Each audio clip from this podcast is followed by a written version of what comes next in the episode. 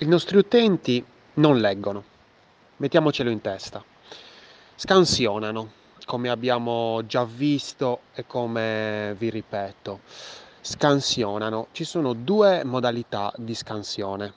C'è la scansione AF, dove praticamente la vista del nostro utente disegna la lettera F, quindi una linea orizzontale da sinistra verso destra, poi dopo praticamente un'altra da sinistra, da, da sinistra in alto a sinistra in basso verticale, poi di nuovo da sinistra verso destra e poi via così. A F, chiamato anche F pattern. Ma ce n'è anche un'altra ed è a Z, detta anche appunto Z pattern. Questa qui è, molto, è semplicissima, sempre quindi da, da in alto a sinistra, una linea orizzontale verso in alto a destra e poi dopo diagonale, diciamo ascendente, da in alto a sinistra fino in basso, in, da in alto a destra fino in basso a sinistra e poi di nuovo orizzontale da sinistra verso destra, a forma di Z, molto molto semplice. Quindi abbiamo l'utente che scansiona, non sta leggendo, non ha voglia di leggere, non può leggere, perché il suo cervello antico, il suo cervello istintivo, di, per difesa, gli priva, diciamo, di leggere, perché la lettura avviene in un altro, in un'altra fascia, diciamo, in un'altra, in un'altra parte del cervello, nel cervello recente. Quindi l'utente chi è? Io, tu, tutti è un discorso di difesa del nostro cervello. Non è che sono scemi e siccome sono scemi allora scansionano, invece tutti quelli intelligenti non scansionano, no. Tutti. È un discorso di difesa del cervello, quindi anche noi dobbiamo, se vogliamo fare comunque, eh, progettare un'esperienza utente che sia funzionale, che funzioni almeno, che, che segua almeno qualche elemento, diciamo, per, per andare a, a innescare qualcosa, a stimolare qualcosa, deve tenere per forza conto di questo, che l'utente, qualsiasi utente, in prima battuta scansiona. E quindi ecco che sono importantissime, ehm, è importantissimo il fatto che non è il caso di scrivere muri di testo, ma poche parole. Poche parole che devono riportare comunque a un concetto, eh, se io per esempio mh, mm, ho da scrivere eh, un pensiero complesso, dovrei, visto che l'utente sta scansionando, riportarlo in una veste diciamo molto semplice, poche parole e addirittura che queste parole debbano comunque riportare a un contesto.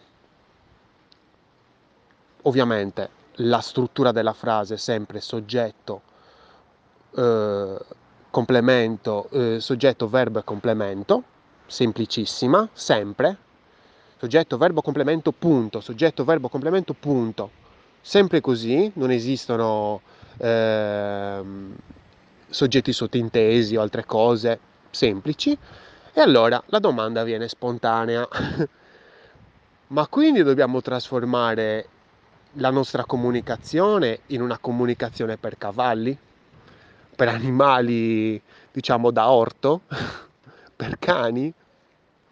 No, certo che no. Non è che dobbiamo utilizzare questo tipo di comunicazione sempre, in tutto il progetto, in tutta la nostra comunicazione, in tutta la nostra esperienza. La utilizziamo solo in prima battuta, perché è in prima battuta che l'utente scansiona.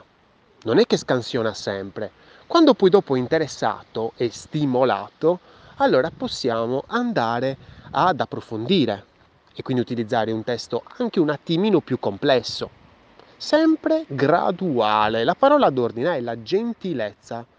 Bisogna essere gentili col cervello dei nostri utenti, perché se siamo gentili e andiamo a stimolarlo pian piano, e quindi ecco che magari all'inizio, magari nella home page, mettiamo delle parole chiave e parliamo per, diciamo, per parole chiave, soggetto, verbo, complemento.